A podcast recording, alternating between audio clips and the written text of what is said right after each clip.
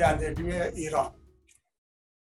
امروز پنجشنبه دوازدهم خرداد ماه سال 1401 برابر است با دوم جوان 2022 میلادی. بررسی با درود بر بینندگان و شنوندگان بررسی رویدادها رو از تلویزیون رنگین کمان آغاز می‌کنم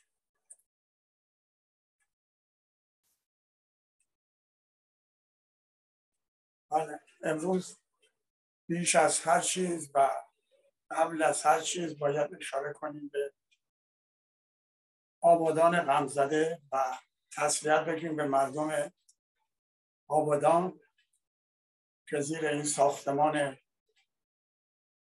ساختمان قلابی ساختمانی که فقط برای پول ساخته شده بود و با تمام یادآوری ها و تذکرات که مهندسین مشاور در مورد خرابی این ساختمان داده بودند نه استاندار و نه فرماندار و نه سازنده هیچ کدوم توجه به این موضوع نکردن و سرانجام شد آنچه که نباید می‌شد.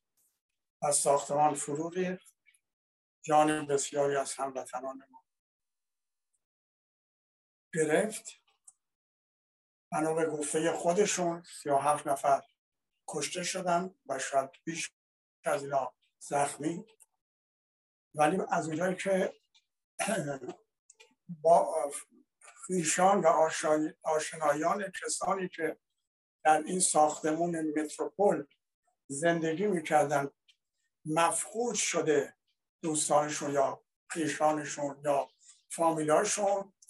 به این دلیل اعلام کردن که تعداد زیادی مفقودن پیدا نیستن. و اگر این عدد رو فرض کنیم که جان باختن این اضافه کنیم بر سیاه هفتنی که مقامات جمهوری اسلامی اعلام کردن شاید به عدد بالای هفتاد یا حدود هفتاد برسیم که در اثر عشق به پول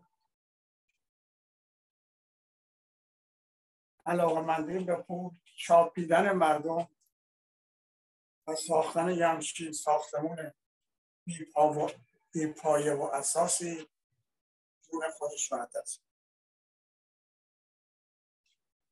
من به نوبه خود بار دیگه تسلیت میگم. به مردم قهرمان آبادان و به طور کلی خوزستان.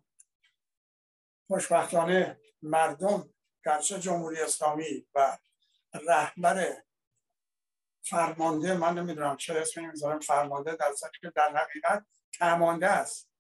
یعنی تمانده خمینی و خلخالی و رفسنجانی و نمی‌دونم رنشری بالاخره می‌رسه به شون که این حالا چرا به این میگن فرمانده؟ من سر در و هر روز ایشون دنبال این بود که شعر درست کنن برای خودش سرود درست کنن برای ایشون آخر عمری و بعدم پول بدن به دبستان ها که پرچم بخرن و بچه های دبستانی رو که معمولا زیر ده سال هستن یا دوازده سال بکنیم اینا رو بیارم به میدون که سرود تهمانده رو برای آقای فرفر بخونن که اینم برملا شد به در شهرستان یا استان کرمانشاه نکته یا نقطه امیدوار کننده این بود که در اثر این جنایات و به جایی که جمهوری اسلامی به فکر نجات مردم بیفته و این حقوق بگیرانشو روانه آبادان بکنه که به مردم کمک بکنن همیاری کنن با کسانی که عزیزانشون زیر آوار هستن و اینا همکاری کنن و نجات بدن. فرمانده که گفتم فرمانده بیشتر بهش می‌کنه به دلایلیش گفتم. ایشون دستور میده که نیروهای حقوق بگیرش یا پول پرستش. چون اینا زوب شده در ولایت نیستن اینها زوب شده در پولن و اگر پول نرسه هیچ خدمتی نخواهند کرد به رهبرشون. البته اینو متوجه نیستن این حقوق بگیران این عاشقان پول این سلطان در که پنج شیش برابر پولی که به اینا میدن برای کشتن هموطنان به عوامل و نیروهای نیابتی خودشون در عراق و سوریه و لبنان و فلسطین و یمن میدن. چندین برابر. به هر روی این عدم توجه به نجات کسانی که زیر آوار بودن باعث شد که سران اشایر و رهبران قوم بختیاری لورها و کردها تصمیم گرفتن به یاری مردم آبادان بیان و در نشستی که تشکیل دادند به این نتیجه رسیدن که نیروهای امنیتی یا نیروهای حقوقی خاملی باید خوزستان و به ویژه آبادان رو هر چه زودتر ترک بکنن در غیر این صورت سخنگوی این نشست که روز دوشنبه نتیجه نشست رو اعلام کرده اعلام کرده بود دوشنبه ساعت ساعت سه بامداد صبح. ساعت سه بامداده و ایشون اعلام کرد که چنانچه نیروهایی که در خدمت نظام هستند از خوزستان و آبادان خارج نشن ما اینها رو به عنوان متجاوزین صدام حسین به خوزستان ترقی می‌کنیم و با آنها همون گونه رفتار می‌کنیم. که با جنایتکاران صدام کردیم و اونها رو از خاک خوزستان بیرون راندیم. همین کار رو با نیروهای در خدمت رهبرشون خواهیم کرد. و البته فردای اون روزم تظاهراتی کردن نیروهای زیادی از اشایر و گردها و لوها به خیابان ها آمدن و با از نشون دادن که مسلح هستن و تیراندازی هوایی هم کردن. و در چند شهرم مردم حمله کردن به این موتور سوارا و این پس اینجا که باعث فرار اونها شد. چیزی که در گفته این سخنگو یا بیان کننده تصمیم سران اشایر و رهبران کرد و بختیاری دیده شد این بود که قصد اینه که حمله کنند عوامل جمهوری اسلامی ندارن. یعنی قصد این که مبارزه رو خشونت آمیز بکنن ندارن. ولی معتقدن که دفاع حق مسلم طبیعی انسانی و قانونی است. بنابراین این حق رو برای خودشون قائلن که خودشون دفاع بکنن و این دفاع رو شروع کردن و تا الان موفق بودن. من در پایان صحبتم یه اشاره خواهم کرد به فتح تهران بعد از اینکه محمد علی شاه مجلس رو به توبه است. گرچه میگن تاریخ تکرار میشه گرچه عینا تکرار نمیشه ولی تکرار میشه. چون این حالت ممکنه در ایران مجددا اتفاق بیفته. اون در پس از به تو بستن مجلس شورای ملی انجام شد اشاره به تاریخچه اون زمان خواهم کرد. ولی قبل از اون باید بگم که استان خوزستان استان چشم و چراغ ایرانه. مرکز صدور نفت و گاز خوزستانه. بزرگترین صد ایران صد دز با ارتفاع 212 متر در 25 کیلومتر شمال دسو در این خوزستان است. خوزستان از نظر جمعیت که حدود 5 میلیون جمعیت داره. پنجمین استان پر جمعیت ایرانه. و نظر خاک دهمین استان ایران هست.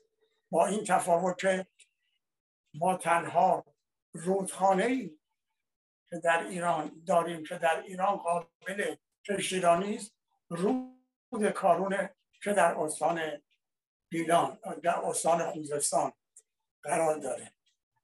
و نظر زمین قابل کش سطح بسیار بزرگی از این استان با توجه به آب کارون و رودخانه های دیگه قابل کشت کشت نشکر نخ حتی محصولات دیگه. این وضعیت امروز استان گیلانه و از نظر تاریخی در دوران سلسله ایلامیان که در جنوب غربی ایران تشکیل شده بود 2700 سال پیش. مرکزش شوش بود در این منطقه بوده که البته ایلامیان به دست آشوریان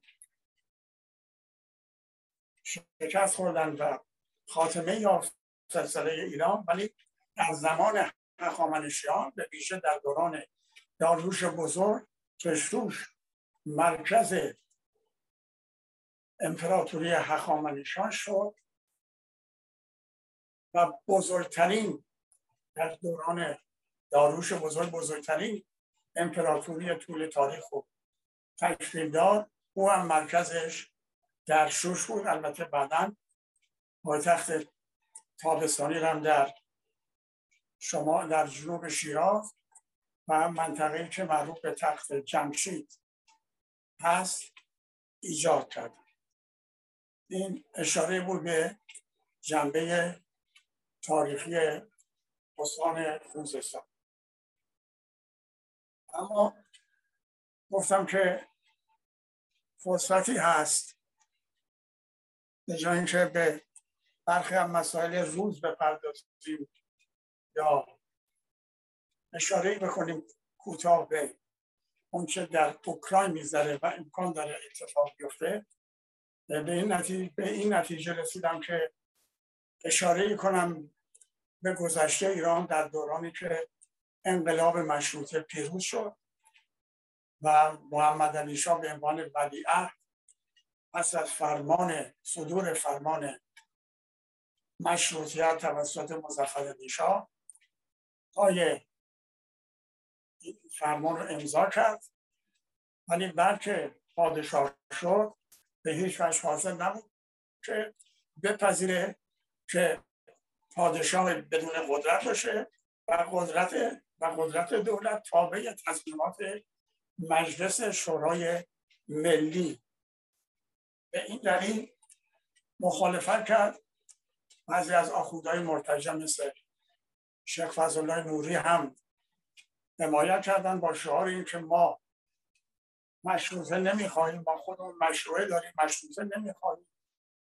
و این روسان حمایت کردن ازش و چون معتقد بودن که پادشاه قاجار که در یک پیوند از با امپراتوری تزار اگر این قدرت باشه عملا قدرت روسیه در ایران کاهش خواهد به این دلیل اونها هم تحریک می‌کردن. البته انگلیس ها ساکت نشستن. انگلیس ها در زمان مبارزات انقلاب مشروطه در تهران به مشروطه خواه یاری میرسوندن. حتی سفارت رو برای اجتماع مشروطه خواه باز کردن. ولی تضادهایی در رفتارشون بود که من نمی‌دونم رهبران شایسته اون روز دوران مشروطیت که به خوبی تونستن قانون اساسی رو تصویب بکنم پس از اونم متمم قانون اساسی. نمی‌دونم تا چه حد بهش توجه کرده بودن یا نه. انگلستان زمینی که در تهران از مشروط خان دفاع می‌کرد در شیراز مشروط خان رو سرکوب می‌کرد. با نیروهایی که از هندوستان آورده چرا به هر حال این تضاد نشون می‌داد که باطنا طرفدار حکومت و فرمان روی قانون در ایران نیست. ولی چرا در تهران حمایت می‌کرد از مشروطه خان برای این بود که می‌دونست پیروزی مشروطه قدرت شاه قاجار رو کاهش خواهد داد. در نتیجه نفوذ روسا در ایران روسیه تزاری کاهش پیدا خواهد کرد و می‌تونن امتیاز یا خواستای خودش رو به روسیه تزاری تحمیل کنند به همین دلیل انقلاب مشروطه در 1285 در 14 مرداد به پیروزی رسید یک سال نکشید که انگلیسان با فرستادن وزیر خارجه خودش به مسکو تونست قانع کنه روزهای تزاری رو که شما دیگه قدرت قبلی رو در ایران نداریم بهترین راه اینه که ما و شما ایران رو به دو منطقه نفوذ تقسیم کنیم. و روسان در موقعیت بودن که از این و امضا کردن. ولی خب این تقسیم ایران به دو بخش زیر نفوذ روسیه و زیر نفوذ انگلیسان در اثر مبارزات ملی ها و مردم آزادی خواهان و طرفداران مشروطه رفت جایی عملا نبود. ولی خب روسیه سعی می‌کرد محمد علی میرزا رو تشویق بکنه که مشروطه ها رو سرکوب بکنه و همین کارم کرد. مجلس رو به توپ بست. ای از سران مشروطه کشته شدن. ای رو بازداشت و بعدا اعدام کرد. البته یه پرانتز باز کنم که بعد از اینکه مجلس به تو بسته شد به عوام اجازه دادن که بریزن تو مجلس و هر چی در مجلس پیدا می‌کنن حتی گلدونا رو ببرن. این کار رو بعدا هم در مورد خانه ستارخان کردن.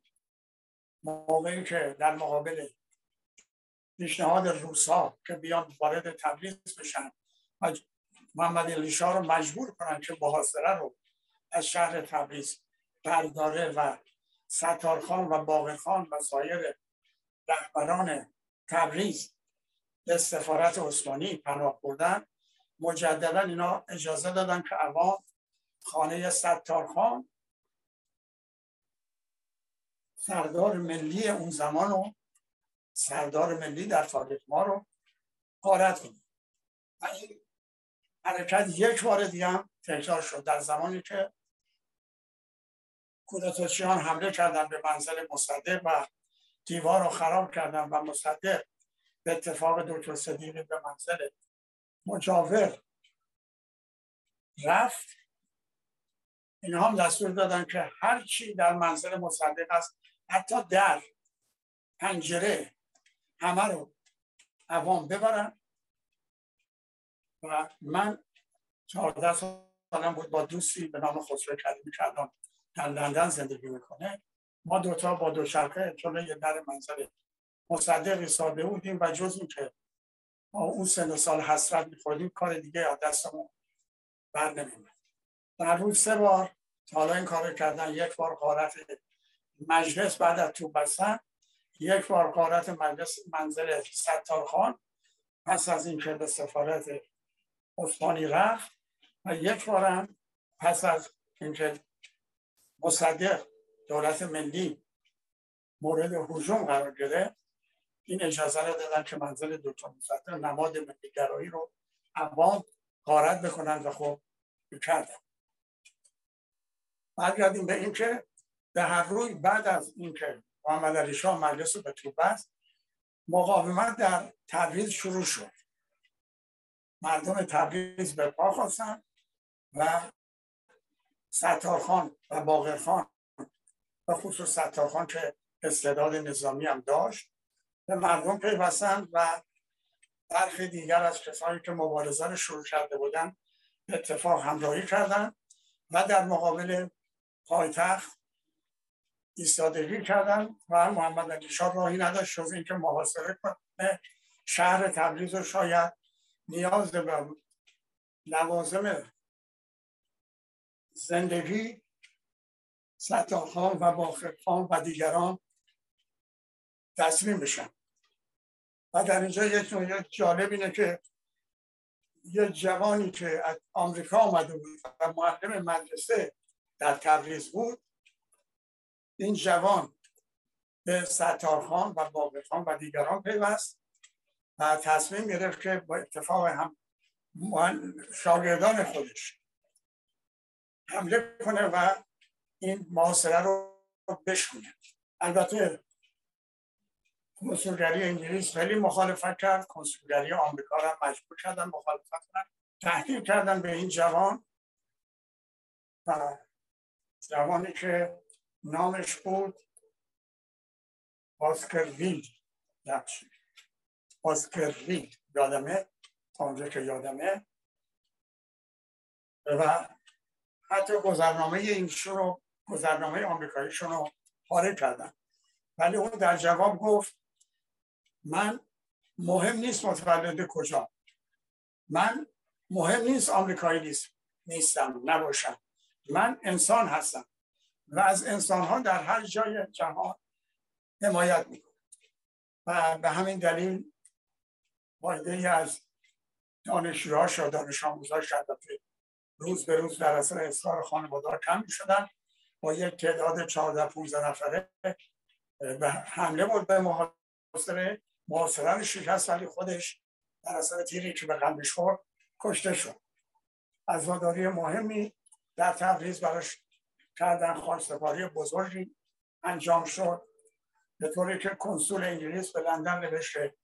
برای تبریزی که این همه مسلمان متاسف داره یک همچین خواستگاری از یک غیر مسلمان واقعا تاثیر برانگیز و تجربه آور.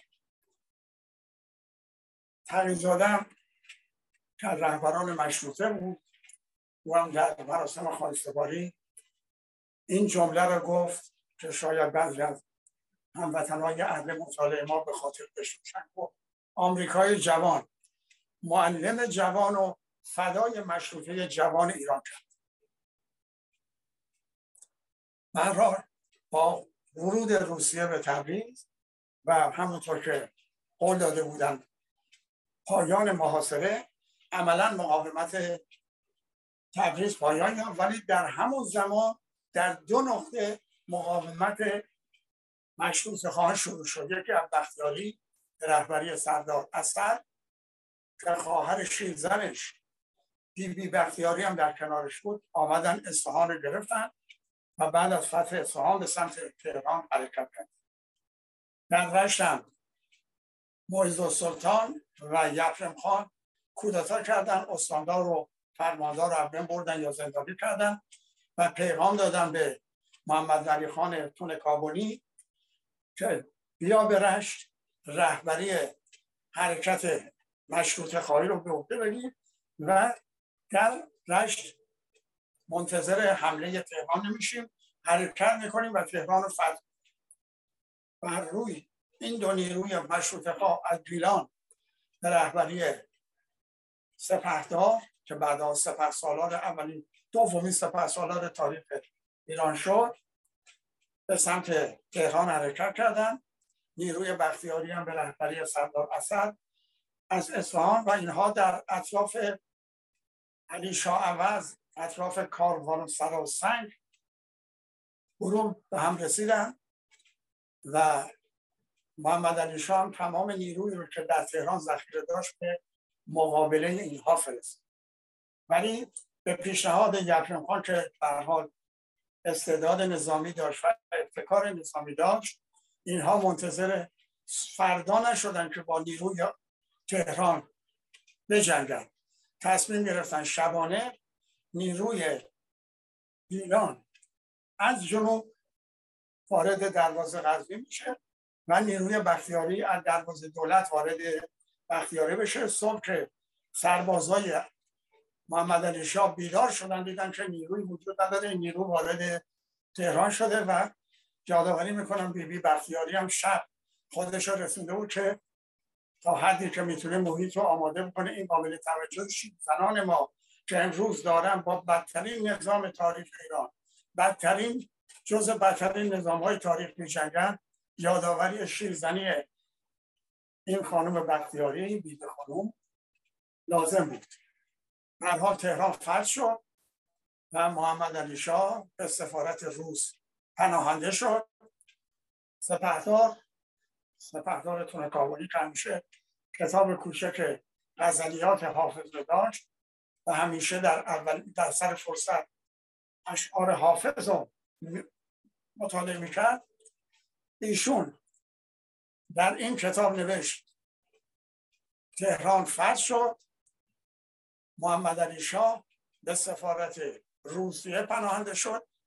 حقیقتا که بیغیرتی فرمودن که شاه مملکت ایران به یه سفارت پناهنده بشه یا به خارج از ایران پناهنده بشه. بنابراین تهران فرض شد در 25 سال 1388 در سال 1382 مجلس به تو بسته شد. سال بعد تهران توسط رزمندگان گیلان و بختیاری فرض شد و نکته بسیار جالب این بود که فاتح فاتحان تهران مشروط خانه که تهران رو فتح کردن. و شاه رو فراری کردن از کاخش به سفارت روسیه. به این نتیجه رسیدن که تمام جنایاتی که اتفاق افتاد و اون بلومدیر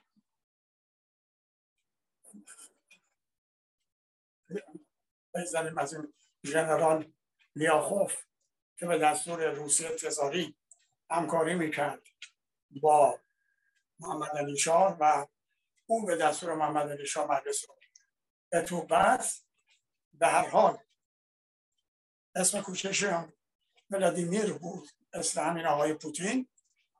در حال به این نتیجه درست رسیدن که تمام این جنایات توسط محمد علی شاه اتفاق افتاده و مشروطه معتبره ایشون از سلطنت خل شد. پسر دوازده سالش احمد شاه پادشاه شد که نیابت سلطنت براش تعیین کردن. ولی مشروطه و نظام مشروطه و قانون مشروطه همچنان برقرار ماند. اینجا بود که بسیاری از مدعیان آزادی یا حتی آزادی خواهان ما در سال 57 توجه نکردن اگر خمینی می‌گوید که شاه بدن و باید برن چرا مشروطه باید بریم؟ ما که در صدر مشروطیت دیدیم که شاه رو برکنار کردن ولی مشروطه پا بود. چرا باید محمد رضا شاه می‌رفت؟ ولی مشروطه پاورجان نمیمون یک نکاتی بود که توجه بهش نشد. و هر روز اون چه امروز ممکنه تکرار تاریخ باشه اینه که این اعتلاف و همکاری سران اشایر خوزستان و رهبران بختیاری و رهبران های کردستان نوید این میده که نهات دیگری مثل گیلان و تبریز و تبریز. مجددا مردم به پا بخیزن و بتونن تهران از دست علی خامنه ای و عوامل زب شده در دلار. زب شده در دلار ولی میگن ما زب شده در ولایت هستیم. و بتونن نجات بدن. تردید نیست که نجات هم خواهند داد یا به این شکل یا به شکل های دیگه. ولی از سخنان سخنگوی جمع سران اشایر خوزستان و رهبران لور و رهبران کرد این نتیجه رو می‌شد گرفت که اعلام کردن اگر نیروهای انتظامی آبادان و خوزستان رو ترک نکنن با اونها. همچون جانیان ستمگر صدام. رفتار خواهد شد و همونطور که اونها رو بیرون کردیم اینا رو از اینا برخواهیم داشت. یک نکته مهم اینه که مردم ما مبارزان ما آزادی خواهان ما عاشقان ایران به خوبی دریافتن که در موقعیت اکنومی منطقه و جهان دنبال مبارزه خشونت آمیز نرن و جنگ و مسلحانه نجنگن. اما این اقدارم دادن در ضمن بیان. اینم درش منعکس بود که ما حمله نمی کنیم ولی دفاع حق مسلم و قانونی هر انسان است. ما از خودمون مقاومت می‌کنیم. این حق رو داریم و خواهیم کرد. پاینده ایران خدا نگه